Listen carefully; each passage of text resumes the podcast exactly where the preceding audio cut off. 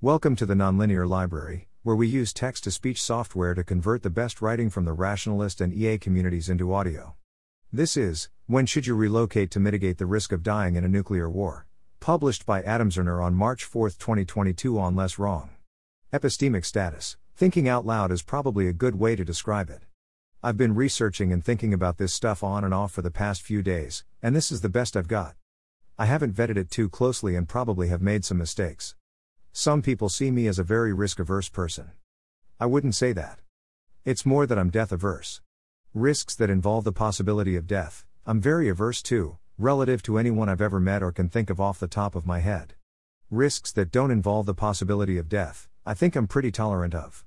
Financially, I start startups and play poker. Not that either of those things are particularly risky. Physically, an example is that I really don't mind the risks of things like getting mugged or breaking my leg. I remember the first conversation I had with someone about the Ukraine Russia conflict, other than my girlfriend. It was with my mom. I was talking on the phone with her and I think I said something like, You see what's going on in the Ukraine? Her response was something like, Uck, don't remind me.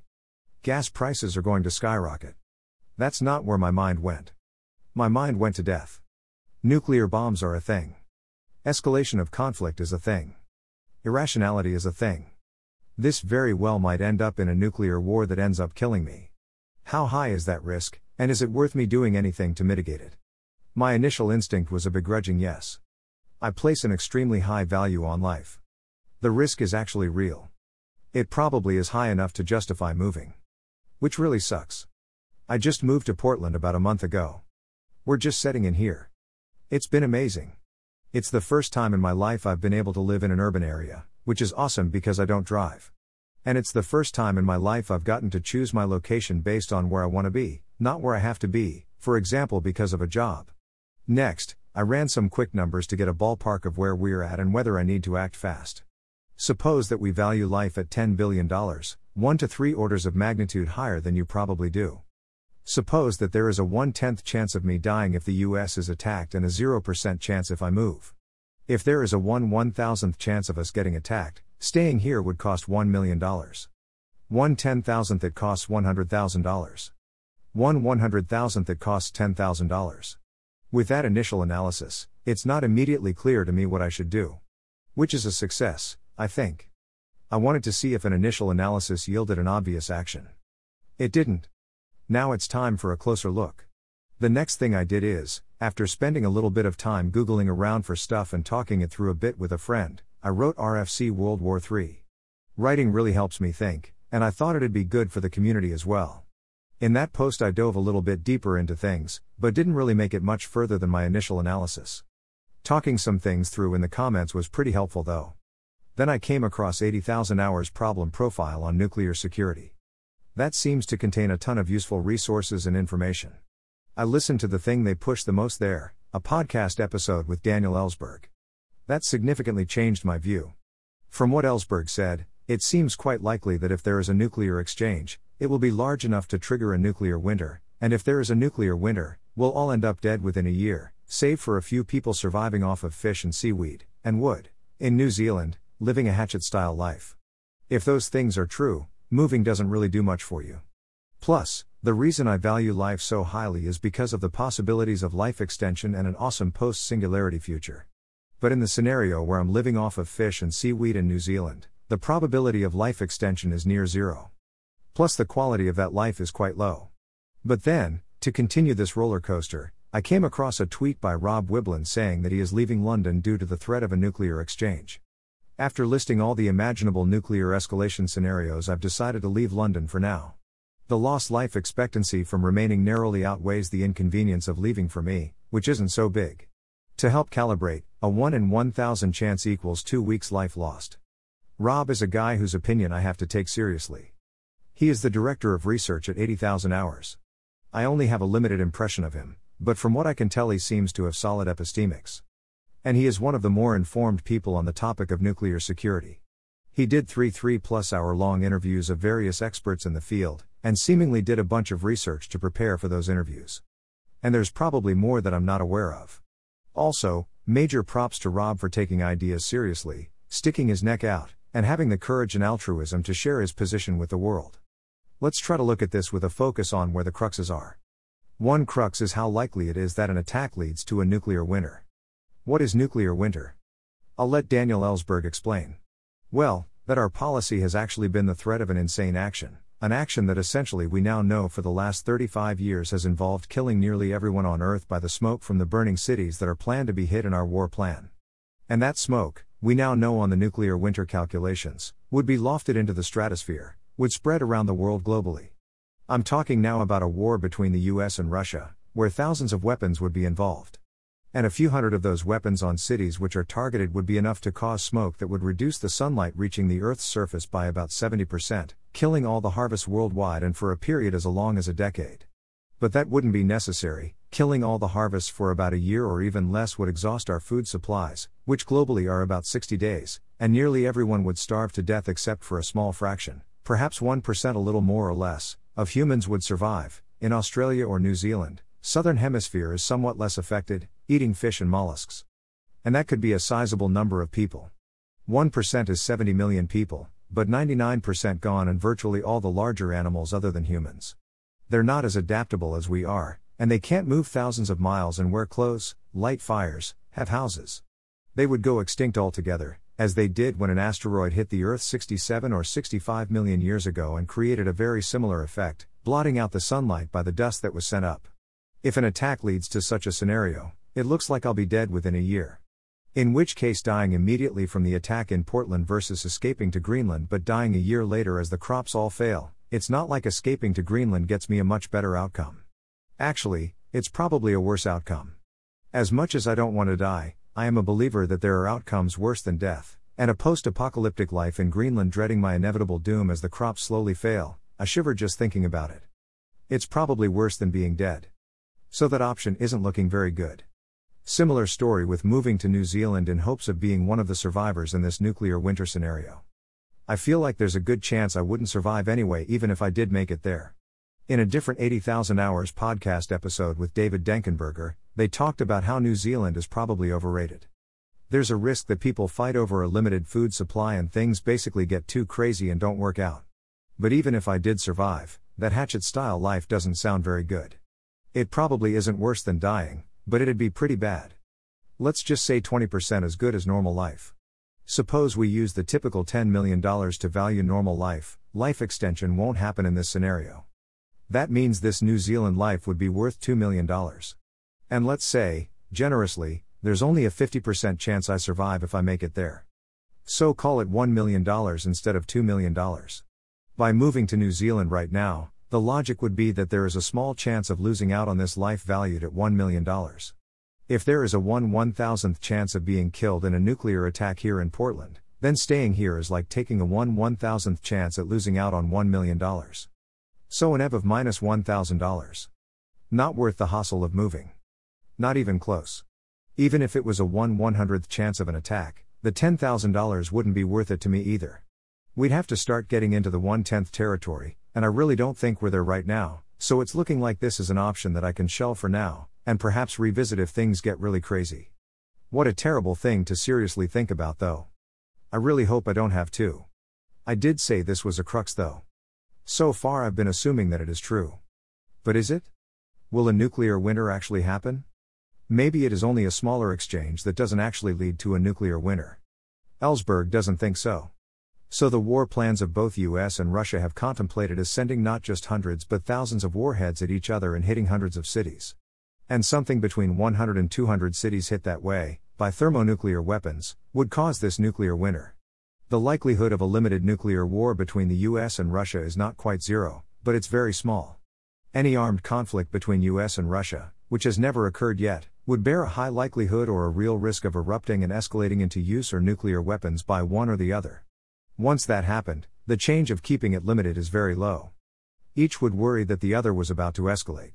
And another major point in the book is that our planning on both sides has been aimed, delusionally for this entire period, at limiting damage to one's own side by counterforce, by hitting the forces of the other side in addition to its cities and its urban industrial centers. In fact, most of the targets on both sides are of military targets, many of them near cities or in the cities actually. He calls it not quite zero, but it's very small. That's too bad. He is just one guy though. My experience has slowly been teaching me that seemingly smart people can be wrong, and that I trust them too much. I'd be much more comfortable getting more data points on this. If people in the comments can help, that'd be appreciated.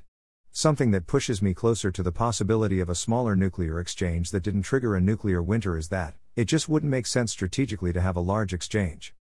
Ellsberg actually talks a lot about this throughout the podcast. You can nuke the crap out of all their land based nuclear launch places and stuff, and even cripple their air force so that they can't launch nukes by air, but there are still nuclear submarines. It'd be impossible to disarm all of them. So the enemy would still be able to hit you back with their submarines. Hard. So then, if it doesn't make strategic sense to nuke the crap out of them and start a large exchange, why does Ellsberg think that it is basically inevitable? It's not quite clear to me, actually. Yeah, I guess I don't understand this very well. In which case, I suppose I should assign something like a 20% probability of a limited exchange. In this scenario, I personally would be safe in Portland. I think. From the Googling I've done, it looks like it'd be low enough on the list of targets where it wouldn't get hit. The targets are places like military bases, crucial infrastructure, government buildings like the Pentagon, and major population centers like New York. Check this out. It shows the cities, towns, and military sites which will be pulverized in the case of a 500 warhead or 2,000 warhead nuclear attack. The larger attack, which would target 2,000 locations across the USA, would most likely be an unprovoked attack by an enemy. In this case, the enemy would have the element of surprise and would attempt to hit as many big cities and important military sites as possible. If America attacks first and is hit as response, the enemy would most likely know a victory would be impossible and would simply attempt to kill as many people as possible. This map, put together by the Federal Emergency Management Agency, FEMA, and the National Resources Defense Council, shows the areas most likely to be attacked in these scenarios. The purple triangles indicate big cities, while the black circles are smaller cities and towns, as well as military sites and missile launch sites. Remember, Ellsberg said it would only take a few hundred nukes to trigger a nuclear winter. And Russia would have to attack a bunch of other NATO countries as well, and the various military bases NATO countries have scattered around the globe. So, looking at those purple triangles and thinking about all the other places Russia would have to hit, it doesn't look like Portland would make the cut. I'm not 100% confident in this though. Maybe I'm 90% sure? Let's run some numbers on this. Suppose there's a 10% chance that in this scenario, Portland gets hit. In this scenario, it's not guaranteed that I die. I remember reading on some survival blog that something like 50% of people survived in Nagasaki. Looking at these maps of airflow for nuclear fallout, Oregon is one of the best places to be. And looking at this diagram, it looks like if you can manage to get a few miles away from the impact site and stay covered up for 48 hours or so, you're actually in decent shape. So, looking at that 50% number for Nagasaki and factoring in that I'm analytical and paranoid enough to perhaps, whether by car, bike, or foot, run away from the city center before an attack, maybe the chance I die is something like 20%? So, we have a 20% chance of a smaller scale attack rather than a larger scale one, 10% chance that Portland gets hit in this scenario and a 20% chance I die if Portland gets hit. Suppose that in this smaller scale scenario we value life at $2 billion instead of that $10 billion I default to, because life extension is less likely. If there is a 1 1000th chance of an attack in general, then we have an EV of 0.1%, 20%, 10%, 20%, $2 billion equals minus $8,000. So, would I live in, say, rural Oregon for a year in exchange for $8,000? No, I wouldn't. I like where I'm at. What about for $80,000, if there was a 1 100th risk? Yeah, I would. So 1 100th seems like the right order of magnitude to target for when I should consider a move. There's also the idea of getting an Airbnb somewhere for a week or so if tensions are particularly high.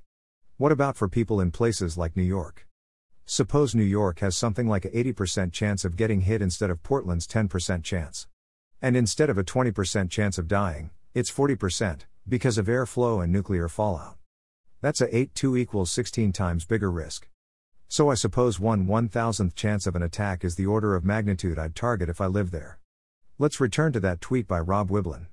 He did mention that he doesn't buy the idea of there being no chance of surviving long term, and linked to two podcast episodes he did, one with David Denkenberger and the other with Luisa Rodriguez. Let's explore those and see what we find. The title of Denkenberger's podcast is We Could Feed All 8 Billion People Through a Nuclear Winter. Dr. David Denkenberger is working to make it practical. The opening quote is I'm very concerned that if people don't know about resilient foods, then they could conclude that most people are going to die. It could be an incentive for countries to do very bad things, like steal food from your neighboring countries. That's why I want to get the message out that we could actually feed everyone if we cooperate. The opening paragraph is If there's a nuclear war followed by nuclear winter, and the sun is blocked out for years, most of us are going to starve, right? Well, currently, probably we would, because humanity hasn't done much to prevent it. But it turns out that an ounce of forethought might be enough for most people to get the calories they need to survive, even in a future as grim as that one. The podcast is three hours long and I haven't listened to the whole thing, or read the whole transcript, but it sounds like he's saying that we could do things to prevent starvation in the event of a nuclear winter. I'm not seeing anything about, as things are today, it being likely that we would avoid starvation. In fact, in that opening paragraph, it says that most of us would starve. And looking through the rest of the intro, it seems that if we were to survive, it would mean getting creative with things like mushrooms. That sounds like a pretty bad life to me. So, this isn't helping my estimate of survival in a nuclear winter. In fact, it's hurting it. If nuclear winter was more survivable, I would not expect to see this guy dedicate his career to this and make all of these claims about creative ways to farm mushrooms and the need to extract sugar from wood. I take this as pretty strong evidence that a nuclear winter would be quite hard to survive, which I mostly factored into my probability estimates above actually, I'm just explaining it in the post here. There was a section in the podcast that the transcript titled Should Listeners Be Doing Anything to Prepare for Possible Disasters? I was confused by it. Denkenberger brings up the idea of avoiding popular cities. But he isn't very enthusiastic about it. He does say, It really depends on how many nuclear weapons are used and whether it's just the US as the target or all of NATO. But I think that just living on the outskirts of a city is quite a bit lower risk. But what about nuclear winter? Isn't his whole thing that, as things currently stand, there wouldn't be enough food for people in the event of a nuclear winter, in which case it doesn't matter where you're located? So living on the outskirts would only help in the case of a smaller scale attack. To be charitable, I'll assume that's what he had in mind. I wish he would have mentioned and elaborated on that though. It's a very important question how plausible this smaller scale attack is. Ellsberg called it a not quite zero chance. If this is what Denkenberger dedicated his career to, I'd think he'd have spent quite a bit of time thinking about this question. So I'm disappointed to not see more discussion of it. Let's move to the episode with Luisa Rodriguez.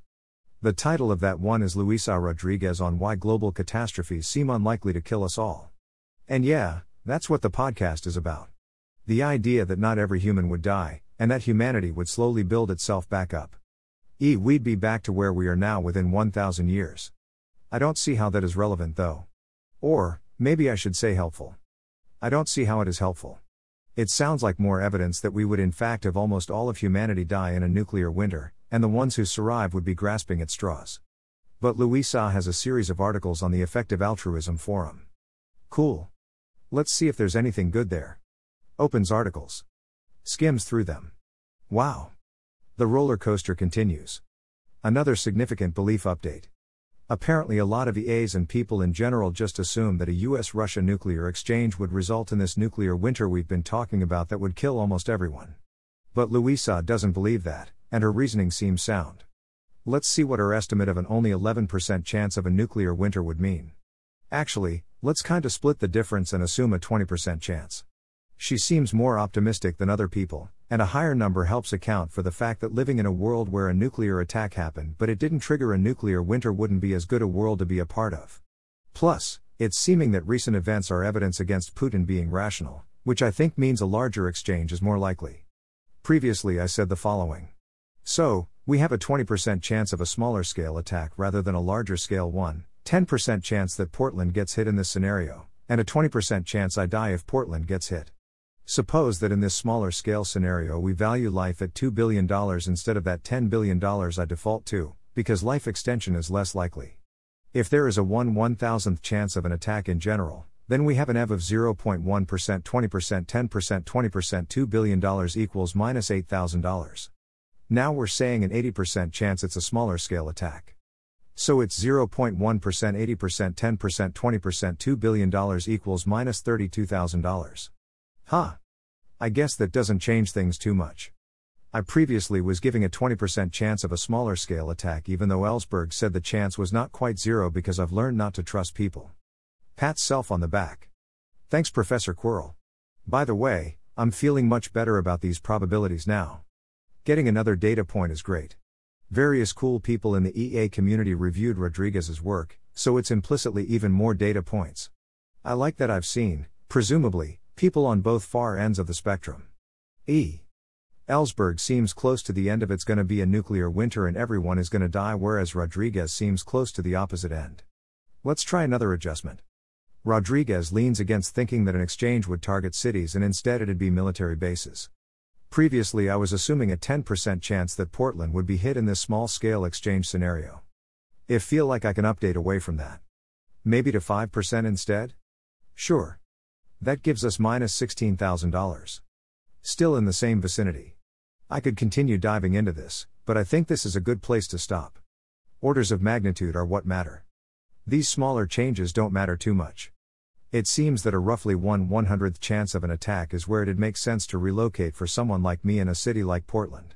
For someone in a city like New York, 1 1000th seems more appropriate. Edit, that assumes the super high $2 billion value on life. Other people probably value it 1 to 3 orders of magnitude less. I probably shouldn't have used such a high value for myself either. I think I overestimated didn't he really think about the chance of an aligned AI happening in this world where a smaller scale nuclear attack happens. In such a world, it's possible that technological progress is halted, but perhaps more concerningly, I think I'd expect it to be more likely for governments to seek to use AI as a weapon, increasing the chance that it is unaligned. I'll guess that this adds up to a 10x reduction in the value I place on life, so $200 million instead of $2 billion, in which case it'd be one tenth for Portland, but I could easily be way off. Thanks for listening. To help us out with the Nonlinear Library or to learn more, please visit nonlinear.org.